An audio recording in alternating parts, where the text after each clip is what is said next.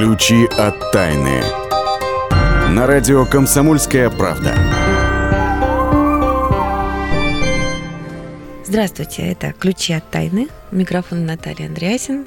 И мы будем сейчас говорить о событии, которые почему-то, это мне непонятно почему, умы просвещенные называют самым амбициозным проектом России.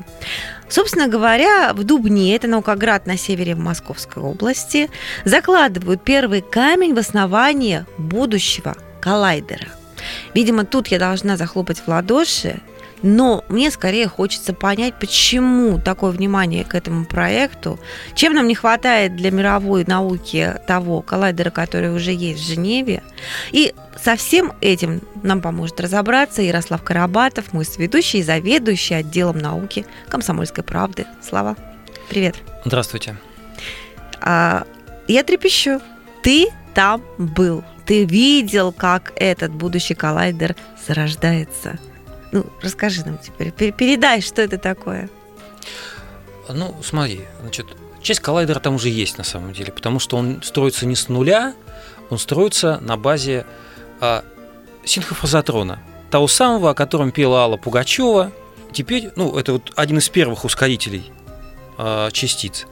А вот сейчас строится мощный такой, более современный. А мощный это какой? Чтобы представить, он будет размером с девятиэтажку. Кольцо коллайдера, на котором будут эти частицы гонять, оно где-то 500 метров в диаметре. Это не очень много, потому что большой адронный коллайдер в Женеве, под Женевой, он больше 20 километров, там 26, по-моему, с копейками. Так сразу и вопрос, зачем нам свой тогда? А вот вопрос очень интересный. Дело в том, что проблема коллайдеров и то, что в них изучают, это вообще передовой край науки. Почему?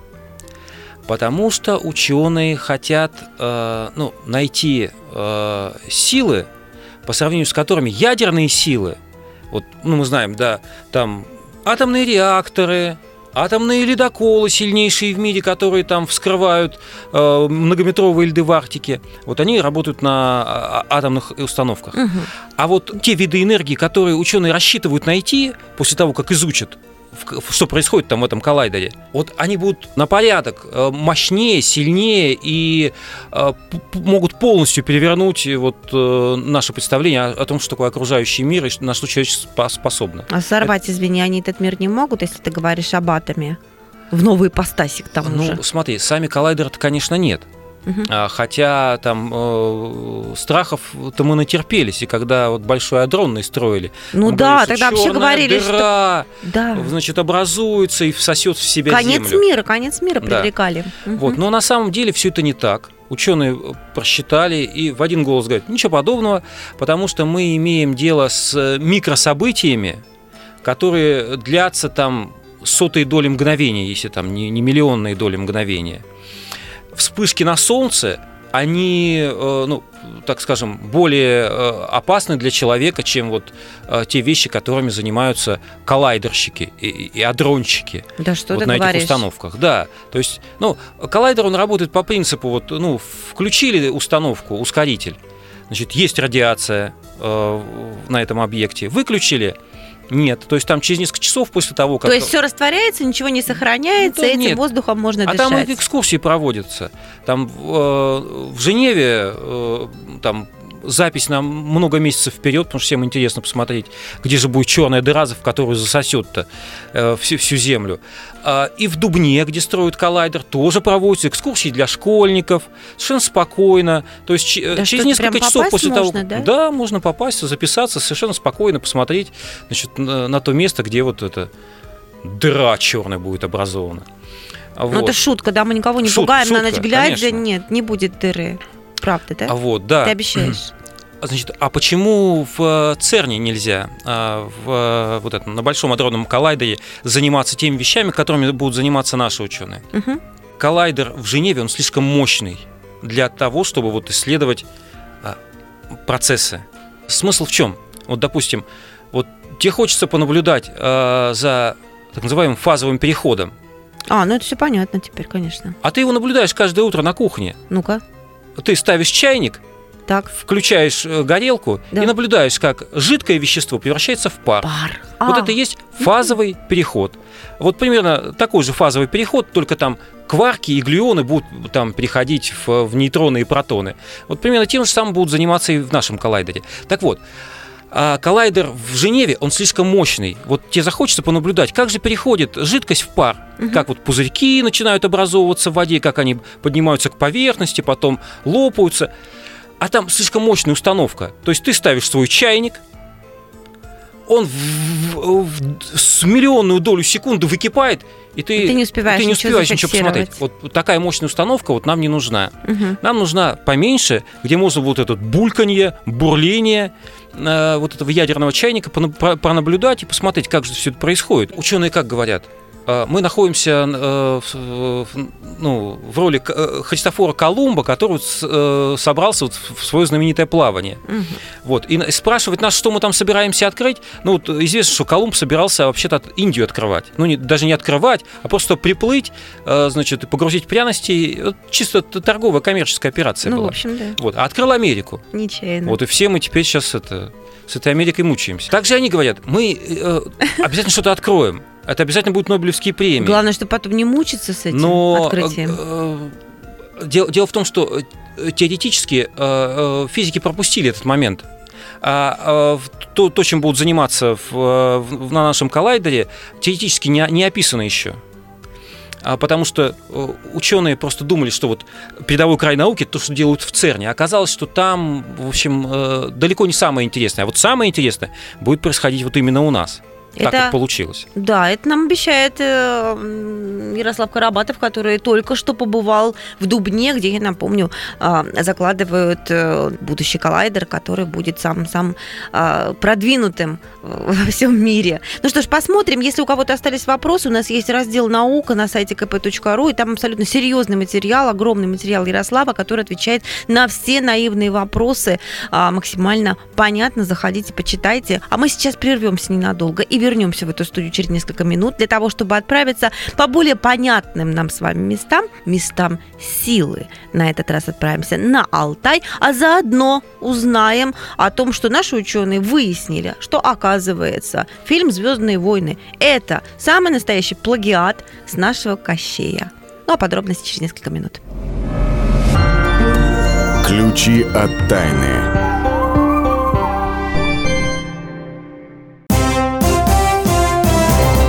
Здравствуйте, я Давид Шнейдеров. По субботам я рассказываю о кино, о его проблемах, о малоизвестных, но не малозначительных фактах. А главное, о том, что из общего кинопотока обязательно стоит посмотреть. Помогают мне в этом актеры, режиссеры, продюсеры, в общем, люди, которые в курсе событий. Погружайтесь со мной в самые массовые из искусств — программу «Синемания». Слушайте каждую субботу с 13 часов по московскому времени на радио «Комсомольская правда».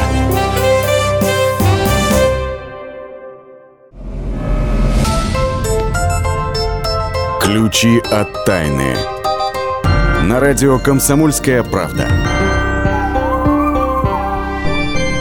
Итак, это «Ключи от тайны». И, как я обещала, отправляемся по местам силы. Места силы. Сегодня на Алтай, на перевал Чекитаман. Я долго училась правильно выговорить это прекрасно красивое название, которое не только на слух прекрасно, но еще и визуально, потому что там цветет маральник, и там какая-то невероятная история. Это тракт, на самом деле, Чуйский тракт, который был древней дорогой с незапамятных времен. Но мы не будем ни о чем гадать, потому что у нас есть Ксения Колесова, наш проводник по местам силы, которая знает точно, сколько же сил для нас накопил этот древнейший перевал. Ксения, здравствуйте. Здравствуйте, Наталья. Здравствуйте, радиослушатели. Ну вот на самом деле очень давно хотела вас отвезти в такое замечательное место. Как-то все не складывается. А вот теперь цветение маральника самое то время, когда нужно отправляться на Чекитаман.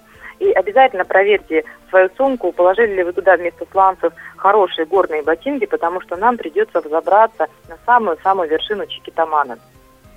Почему, расскажу чуть позже. Итак, Отправляемся в сторону Монголии, выезжаем из Бийска и едем в сторону Монголии. Ехать нужно долго достаточно, до Семинского перевала. За Семинским перевалом открываются тоже красивые виды, но самые красивые на Чикитамане.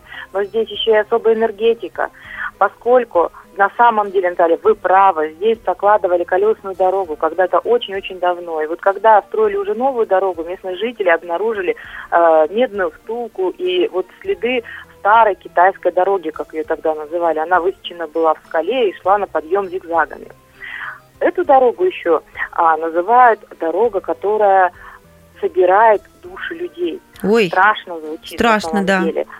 Да, вот, поскольку дорога такая вихляет как бы вдоль горы, да, и очень осторожно нужно ехать, и нужно соблюдать правила дорожного движения. Когда она была еще не асфальтированной, когда она еще была такой грунтовой, очень часто машины съезжали, водители засыпают на такой дороге и съезжали, и в обрыв прям бросала телегу или автомобиль. Там и сейчас, кстати, есть остовы автомобилей, уже ржавые, как напоминание людям о том, что это очень опасная дорога.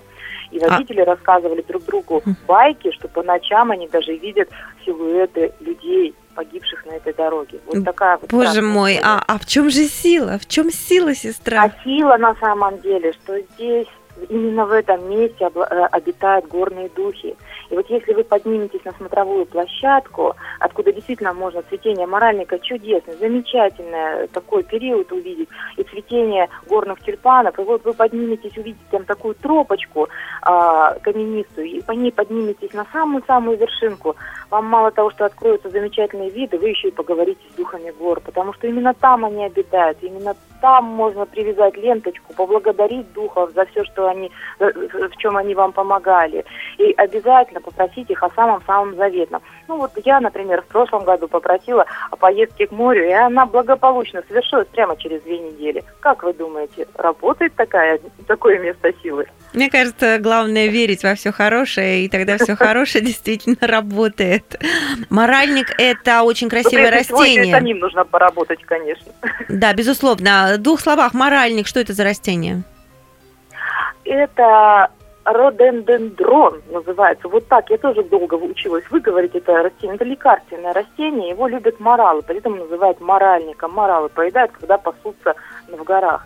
Но да, стоит добавить только, что оно еще очень красивое. И вот так вот мы плавно с вами от моральника, от растения перейдем к нашей рубрике «Бабушкин оберег» и к тем растениям, к тем деревьям, которые нужно посадить сейчас для этого самого оберега.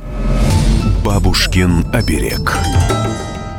Вот смотрите, Наталья, очень важно, чтобы ваш участок вообще оказался рядом с хвойным лесом, потому что сосны считаются более здоровыми деревьями, и они наделяют хорошей энергией. Но если вдруг не получилось выбрать участок у соснового леса, обязательно елки или сосны нужно посадить перед входом на ваш участок. Тогда у вашего дома, у вашей земли обязательно будет сильная энергия. Еще что очень важно посадить – рябины.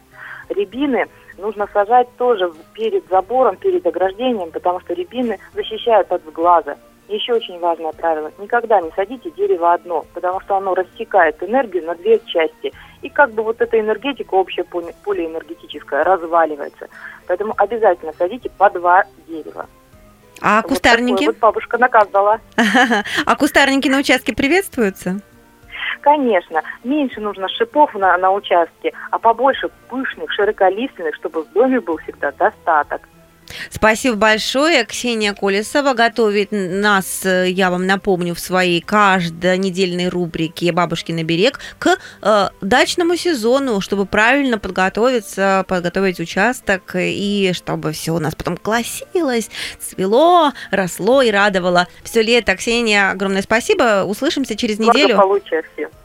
Спасибо. А мы сейчас отправимся с вами в следующую рубрику, как всегда, к ученым, которые что-то там навыясняли. На этот раз очень удивительное открытие томские ученые сделали о том, что «Звездные войны», которые вот только что мы смотрели очередную часть, являются всего лишь навсего плагиатом нашего знаменитого Кощея. Ну, а знает все об этом открытии, как всегда, наш эксперт По открытию наших ученых, заместитель редактора «Комсомольской правды» в Новосибирске Вадим Алексеев. Вадим, приветствую. Приветствую. Слушай, ну что ж, наш Кощей круче всех, да, получается? В этом, собственно, никто и не сомневался. Единственный вопрос, как это выяснили? Да, наш Кощей действительно не круче всех, он бессмертней Дарта Вейдера, хотя внешне, я теперь вижу, есть определенные сходства. А наткнулся на это открытие с помощью своей программы Томич Евгений Гарин. Это сотрудник Томского университета систем управления и радиоэлектроники. Угу. Он разработал компьютерную программу, в которой масса математических формул, ну и, конечно, филология полным ходом работает. Она бороздит просторы интернета, вырывает тексты из открытого доступа и для начала сжимает их до так называемых социальных граф, уплотняя во много раз. Что такое социальный граф, и спросил я у разработчика. Он объясняет, что каждый персонаж той или иной истории, каждый объект превращается либо в архетип условный, либо, если речь идет об объекте, каком-то артефакте, то, соответственно, какой-то типовой предмет. Угу. И далее эти социальные графы, ну, то есть такая условная схема с набором персонажей и их взаимодействий, сравнивается с социальными графами других произведений. Так вот, выяснилось, что этакий сокращенный, уплотненный вид «Звездных войн» практически точь-в-точь совпадает с историей Кощея Бессмертного. Ну, давайте сравним. Давайте сравним, конечно, интересно. Персонажи, что да, общего у персонажей? Да, я привел пример, что Кощеюшка – это Дарт Вейдер, Никита Кожемяк – добрый, положительный герой, это, разумеется, Люк Скайуокер. Ну, остальные параллели, если надо, я думаю, радиослушатели могут провести. Ну, летательный аппарат, пожалуйста, там, ковер, самолет и так далее, и так далее. По количеству совпадений Кощеюшка у нас оказался со «Звездными войнами» главным рекордсменом. При этом «Звездные войны» плагиатят сами себя из части в часть. Во всяком случае, компьютерная программа это выяснила. А вот по количеству копий, растиражированных, первое место занимает «Золушка». Даже не наш Гарри Поттер, и тот является копией Золушки. Если задуматься, то действительно можно безусловное родство отследить. Гарри – это Золушка, только мальчик, а не девочка, который сначала в не очень лицеприятных условиях живет. У него есть своя, в кавычках, крестная, Северус Снегг и так далее, и так далее. И из грязи в князи, что называется. В общем, копия. Обалдеть, ничего своего придумать не могут. Один только вопрос напоследок, Вадим. Что теперь делать со всем этим богатством? Что теперь делать, когда доказано это сходство? Например, можно посудиться с кем-нибудь за авторское право, если вдруг кому-то захочется. Я бы, например, не рекомендовал, потому что это будет не совсем честно. Как известно, нот в октаве всего 7, и хочешь не хочешь, музыкальные произведения и истории повторяются.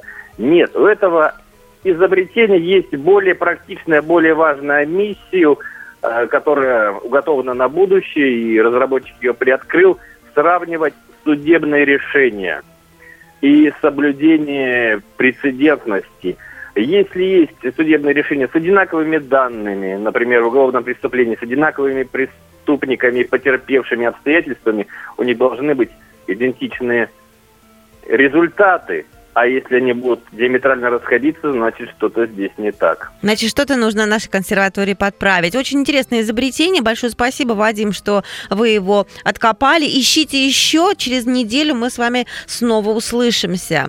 А мы сейчас прервемся, дорогие мои, ненадолго. И в следующей части программы в рубрике «Почемучка» с Владимиром Логовским будем разбирать, почему так трудно приобрести хорошую привычку. А ученые все объяснили, заодно подсказали, как эту ситуацию исправить. Ключи от тайны. Спорт после ужина на радио «Комсомольская правда». Меня зовут Евгений Зичковский, и на выходных я занимаюсь спортом. Ну как занимаюсь? Слежу за спортивными событиями. Так что для меня понедельник – день тяжелый вдвойне. Но я все равно расскажу вам о главных новостях из мира спорта. Ведь в нашем деле только так. Превозмогая усталость. Программу «Спорт после ужина» с Евгением Дичковским слушайте каждый понедельник в 22:05 по московскому времени.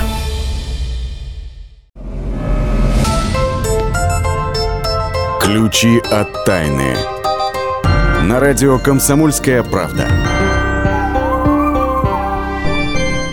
Итак, друзья, это «Ключи от тайны» и наша рубрика «Почемучка». Почемучка. Вот что вы сейчас делаете, слушая эту программу? Ну, я предполагаю, может быть, почесываете голову, например. Не самая худшая привычка, кстати говоря, ничего не могу сказать.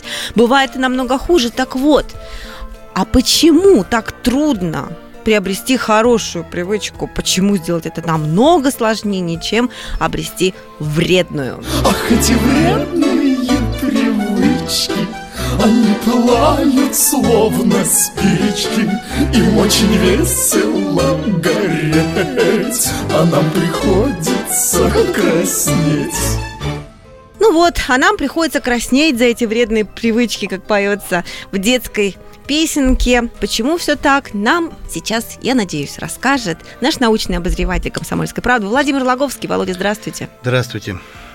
Ну, вот скажите, слушайте, а вы на себе когда-нибудь пробовали, сколько времени у вас лично занимает выработать себе какую-то хорошую привычку? Пробовал, конечно. И до сих пор я имею некие полезные, хорошие привычки, а некоторые, да я, ладно. Некоторые я уже растерял. И вот время, за которое человек, средний человек может выработать у себя какую-то полезную привычку, оно, в общем-то, известно, установлено в результате экспериментов, которые провели британские ученые из отделения эпидемиологии и общественного здоровья университетского колледжа в Лондоне. Задались такой целью. Набрали добровольцев и говорят: давайте выработаем полезные привычки. 3 привычки. Пить по утрам сок, есть фрукты и, самая главная полезная привычка, бегать по утрам. Самое сложное, пожалуй, в этом перечне. Самое сложное. Либо до завтрака, либо после завтрака. Первые 2 привычки, как ожидалось, выработались довольно быстро. Хотя тоже непросто, знаешь, это же надо сделать свежевыжатый сок, фрукты тоже.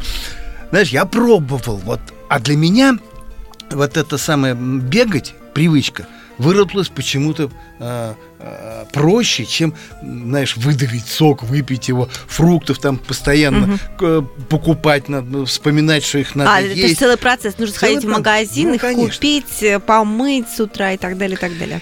Тем не менее, вот такой эксперимент, который длился, 96 добровольцев вырабатывали у себя полезные привычки 12 недель. И, собственно, в общем, в процессе этого ученые пытались понять, когда же эти привычки выработаются. И вот самая главная, самая трудная привычка — бегать по утрам — потребовала в среднем аж 66 дней. Это так, чтобы человек встал и доведен, знаешь, у него эта привычка довелась до автоматизма. Встал и побежал, или позавтракал и побежал, и у него, знаешь, там...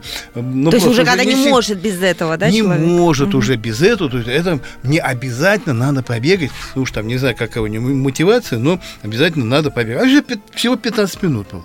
Многие сошли с дистанции, так и не смогли добиться. Вот эти в среднем 66 дней. И вот тут такой парадокс, который, собственно, я хоть не участник того ихнего, английского эксперимента, но я над собой это ставил, опыты тоже вырабатывал у себя привычки. Я занимался йогой.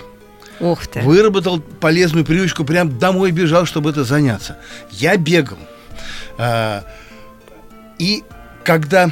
бегал я или занимался йогой, но это не одно и то же было, как-то не параллельно, не последовательно. Правильно, хорошие привычки последовательно нужно вырабатывать. Просто одна менялась на другую, и мне казалось, я никогда не брошу заниматься йогой, потому что мне, во-первых, кажется, что это очень полезно, мне это очень приятно. Потом я думал, я никогда не брошу бегать, я буду всю жизнь бегать, потому что это так полезно. Я не бегаю сейчас и не занимаюсь йогой. Правда, я хожу в спортзал, там всякие гантели, штанга. Это другая полезная привычка, но тоже я себя заставляю. И вот парадокс. Почему человек так легко расстается с какими-то полезными привычками, но так легко и так легко расстается с полезными привычками и так трудно с вредными. И так быстро он приобретает вредные привычки. И наоборот, долго привыкает к хорошим. И понимаешь? Что, у ученых есть ответ? Есть предположение. Вернее, даже не то, что предположение. Просто они пока чешут репу и думают, почему же так? И действительно странно, потому что человек... Вот даже йога, какие-то физические упражнения, бег способствует тому, что организм, в общем-то, привыкает. И организм человека вознаграждает. В нем выделяются такие эндорфины, которые действуют на мозг. Ну, это такие естественные полунаркотические вещества, которые доставляют человеку удовольствие. Вот я, когда бегал или занимался йогой, я получал удовольствие. Вредные привычки тоже доставляют удовольствие. И вот, говорят, суть в том, что полезные, чтобы получить удовольствие от полезных привычек, нужно много времени, а вредные привычки доставляют удовольствие сразу. Выпил, покурил, то есть вот это приятно. Самое вещество, про которое вы говорите, оно начинает вырабатываться гораздо быстрее? Нет, смотри, вот ты бегаешь, и потом у тебя пошли эндорфины. Ты стала получать удовольствие от этого процесса. Так, вот а если ты делаешь что-то вредное? Покурил, тебе сразу приятно. Эндорфины вырабатываются очень быстро. Нет, тут не эндорфины уже, а непосредственно, слушай, алкоголь, табак и прочие нехорошие излишества, они, непосредственно тебе доставляют это удовольствие. Ну, как же быть? Почему люди курят, им приятно, почему пьют, им приятно. Наркоманы говорят... Одна-две дозы, и человек подсел. Вот, я поэтому и хочу вас спросить, а какой же вывод? То есть, если к хорошим привычкам идти долго, то есть настраивать себя нужно вывод такой, на то, что... Да. Проявляй силу воли, рано или поздно полезная привычка у тебя выработается. Обязательно. Да. А еще давайте приведем очень наглядный пример вот из этих таблиц, которые у нас сейчас с вами в руках, но показать мы их не можем, мы и на телевидении, поэтому мы их зачитаем. Да? Ученые выяснили, это будет очень просто наглядно, привычки, которые повышают риск ранней смерти. Вот если у человека низкая физическая активность и сидячий образ жизни, то риск этой самой ранней смерти повышается почти в 2,5 раза. А если у него просто низкая физическая активность, тот же самый сидячий образ жизни, и плюс еще он злоупотребляет алкоголем, то риск этой самой ранней смерти повышается опять-таки в 2,5 раза. То есть... Настолько опасен сидячий образ жизни, что тут хоть злоупотребляя алкоголем, хоть не злоупотребляй. Вот тут еще есть данные. Давай тоже, напугаем, чтобы у людей возник стимул избавиться от вредных привычек и приобрести полезные. Курить, злоупотреблять алкоголем и не досыпать. Вот все вместе это увеличивает риск ранней смерти почти в 4,7 раза. Но, низкая физическая активность, сидячий образ жизни и повышенная продолжительность сна, то есть физкультуру не делаешь, сидишь, спишь, в 4,2 раза. То есть примерно одинаково, что ты не досыпаешь и куришь и пьешь, что ты постоянно спишь и ничего не делаешь и ведешь сидячий образ жизни, риск смерти повышается примерно в одинаковое количество. Не могу себе представить каких-то цифр, но, наверное, будет гораздо больше, если собрать воедино низкую физическую активность, сидячий образ жизни, повышенную продолжительность сна, курение, злоупотребление алкоголем, все разом. Поэтому нужно собирать вместе полезные советы от нашего научного обозревателя Владимира Логовского. И тогда будет вам счастье. Сейчас мы прервемся ненадолго, а я вас оставлю с нашей постоянной рубрикой «Темные истории». Будете слушать про феномен спонтанного возгорания людей, который наблюдали некоторое время назад в Америке. «Темные истории» на радио «Комсомольская правда». Июль 1951 года. Хозяйка дома в американском городке Санкт-Петербург заглянула к своей квартиросъемщице Мэри Ризер. Ответом на ее приветствие была мертвая тишина. На полу в кухне она обнаружила горку пепла, несколько зубов и косточек, а также одну ступню в тапочке.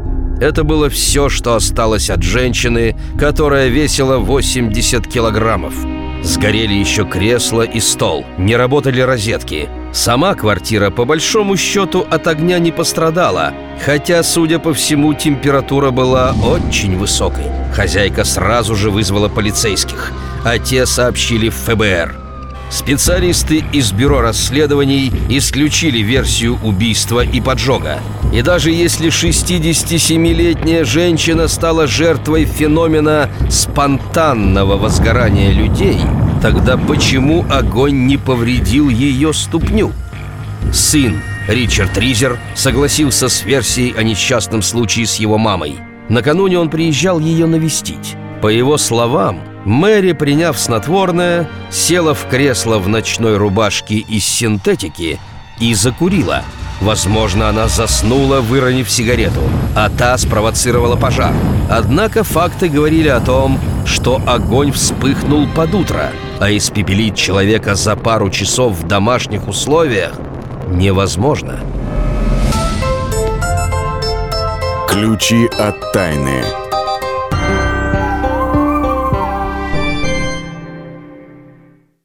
Специальный проект «Радио Комсомольская правда».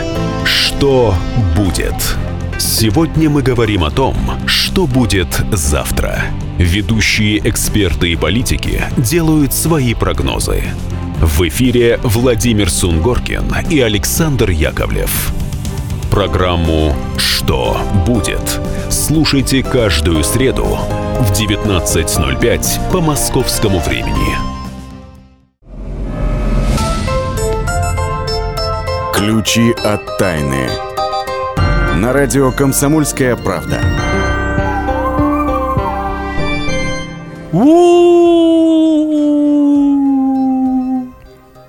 Что это слово было? Мы уже в эфире. Теперь даже бессмысленно говорить, что это ключи от тайны. Это был Ярослав Карабатов. Тренировался быть волком. Ну да, на самом деле мы обсуждаем тему, почему волки воют на Луну. Ученые выяснили, да? Ну, главное, да, как актуально они это выяснили, как раз когда белорусский исполнитель выложил свой клип, как он собирается выйти на сцену Евровидения голышом и вместе с волками. Они там на троих будут выйти. Да, ну да, ну волки-то, я не знаю, как белорусский участник, а волки-то это известные солисты, потому что, ну, мы знаем, что они воют на Луну, ну, это как бы общеизвестное, да, вот, и возникает вопрос, а не будет Луны, да, вот на Евровидении, как же они выть-то будут? Ну, действительно, или им там подвесят, может, Луну. Так вот, ученые изучили этот вопрос, так, специально, видимо, к Евровидению, ну, так совпало, видимо, и выяснили, оказывается, что лунные циклы вовсе никак не влияют на вокальные данные волков. Да ты что? Да, они воют вне зависимости от того, есть луна, нет луны. И вообще с луной никак не связано. А дело все в том, что вой – это для волков инструмент общения. Ну, как вот мы говорим между собой, там, так же они между собой общаются. Но поскольку они на большом расстоянии друг от друга находятся, то им приходится вот прибегать вот к таким вот методам, вот завывать и так далее. Вот на что. Да. Ну, и известно, что волки живут парами, но а когда вот тяжелые времена, допустим, холодно, они могут взбиваться в стаи. Угу. И вот когда, вот, не знаю, может быть, ну, москвичи-то вряд ли, а вот жители каких-то сельских районов могут, когда слышат этот вой волка, да, то это, видимо, сигнал, может быть, что пора сбиться в стаю.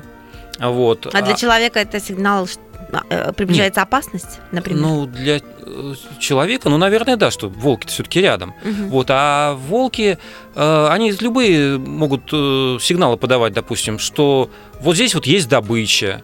Вот. Или, допустим, обозначить границу своей территории, если он чувствует, что где-то рядом тоже волки бегают. Откуда же пошло это поверье про Луну?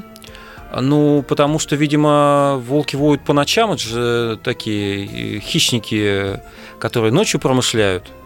Вот. И люди, ну, и потом это гораздо более жутко слушать ночью, вот, опять же, сказки, которые бабушки рассказывают, все это вместе смешалось, и вот такой вот мистический орел возник. А на самом деле все это предельно практично для волков, никакой мистики, они либо там говорят о том, что вот это вот моя территория, либо говорят, что вот здесь может быть опасность, либо еще договариваются немного, Слава, с собратьями. Мы выучим просто благодаря тебе язык волков, и оставим это на какую-нибудь следующую программу. А сейчас от волков перейдем к древним людям. У нас есть такая рубрика «Раскопки недели». Раскопки недели. Как говорят гарвардские ученые, выяснилось, что появление столовых приборов стимулировало развитие речи у древнего человека. Вот я, убей меня, не пойму, что угодно могло стимулировать. Мозг развился бы, ноги, руки бы развились, но чтобы речь-то здесь при чем? А речь очень просто. Дело в том, что вот наши далекие предки, допустим, шимпанзе взять, да, они полдня проводят за тем, что просто пережевывают пищу, помогают обществу. Так. Вот. То же самое и наши предки делали. То есть большую часть времени они тупо жевали. Вот. Соответственно, когда у них появились столовые приборы, не такие изящные, элегантные, как сейчас, да, хотя бы там каменный нож, чтобы отрезать там кусок, да, и не жевать его полдня, а небольшими порциями проглотить, да. Во-первых, ускорился процесс поглощения пищи. У людей древних появилась возможность почесать репу и задуматься, а что же вокруг-то творится, братцы-кролики, не пора ли нам слезть с дерева и заняться какими-то серьезными делами. Ага. Вот. Но самое главное, что это стимулировало развитие речевого аппарата. Дело в том, что когда люди стали меньше жевать, изменился, скажем так, стали меньше челюсти, стали меньше зубы, а нижняя часть нашего лица стала более приспособлена для вот каких-то таких вот тонких вещей, тонкой работы, в частности, для разговоров. Кроме того, меньше стали нужны мышцы жевательные, соответственно, освободилось место для мозгов. То есть не обязательно было иметь мускулистую голову. А так они там находились где-то, да? Да, а там, вот весь этот аппарат, а еще я в нее ем, да, вот как известно анекдот про боксеров. Вот с древними людьми все обстояло точно так, вот абсолютно в соответствии с этим анекдотом. Но когда появились столовые приборы, уже можно было в нее не только есть, можно было и думать, можно было еще и говорить. И древние люди этим очень хорошо пользовались и, в общем-то, дошли вот до такого состояния. Кстати, мы говорим о раскопках недели. Поводом для этого спича стала находка российских археологов, которые в Великом Новгороде откопали самую древнюю вилку XIV века. Мы-то думали раньше, что столовые приборы и вилки к нам завезли из Запада. Вот раньше считалось, что Мария Мнишек привезла, жена самозванца, первые столовые приборы, что русские люди типа лаптем щи хлебали. Вот оказалось, нет. Первая вилка, это 40-е годы XIV века, нашли ее в доме богатого ювелира. Она немножко отличалась от современных столовых приборов. У нее было всего 2 зуба. И они были гораздо длиннее, использовалось, видимо, для того, чтобы там удобнее было есть мясо или какие-то такие вот продукты. Но, тем не менее, мы можем, так сказать, гордиться собой. Вилка – это вовсе не там западное изобретение, она у нас была еще до того, как польские интервенты вошли в Кремль. О, да, слушай, гордиться-то можно и не только этим, а еще одним открытием ученых. Только это уже не про нас, не для нас с тобой открытие на самом деле, но для блондинок. Блондинки, внимание! Вообще ученые выяснили, что блондинки на самом деле не дуры, как мы с тобой говорили в перерыве этой программы. Расскажи, пожалуйста, порадуй блондинок. Значит, смотри, очень интересное исследование. Впервые решили посчитать IQ. Ученый Джей Загорский из университета Огайо подумал, а почему бы не взять подшивки, данные тестов IQ и не сравнить. Тем более, допустим, в Пентагоне при устройстве женщин на работу они должны были проходить тест IQ и указывать все параметры свои, в том числе и цвет волос. Так вот, выяснилось, что самыми умными среди всех женщин оказались блондинки. У них уровень IQ в среднем 103,2. Затем идут шатенки, у них 102,7. Ой-ой-ой, посмотрела рыжие, я в зеркало. 101,2. Так. И, наконец, вот брюнетки жгучие. Ну, у них 100,5. Вот, так что они на последнем месте. Мы реабилитировали блондинок. Блондинки самые умные. Ну, так, в среднем. Перекраситься, что ли? Как ты считаешь? Я думаю, или это уже ничего не изменит? Я думаю, что не стоит.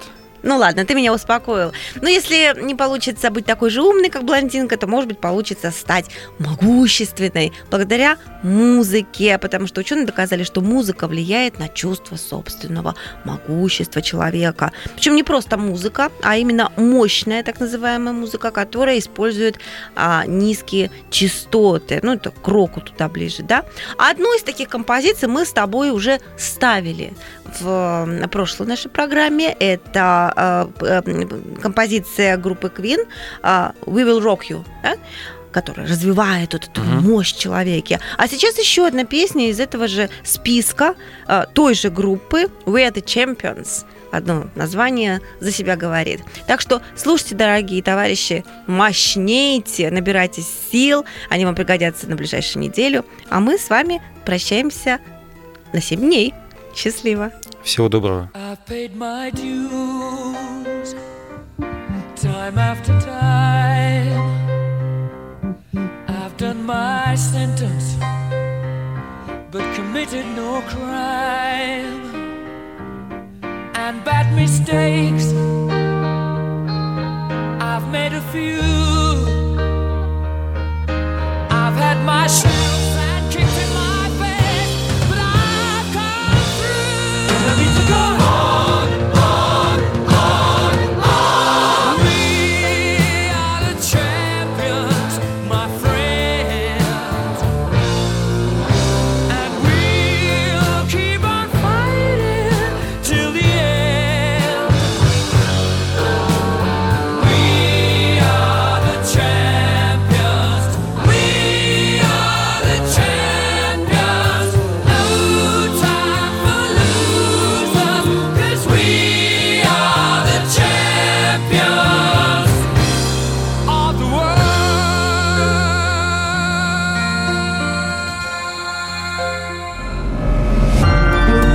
Ключи от тайны.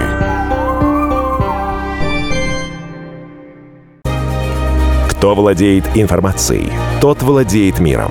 Будьте в курсе событий, находясь вне дома или офиса. Установите на свой смартфон приложение «Радио Комсомольская правда». Слушайте в любой точке мира. Новости, интервью, комментарии. Доступны версии для iOS и Android. «Радио Комсомольская правда». В вашем мобильном.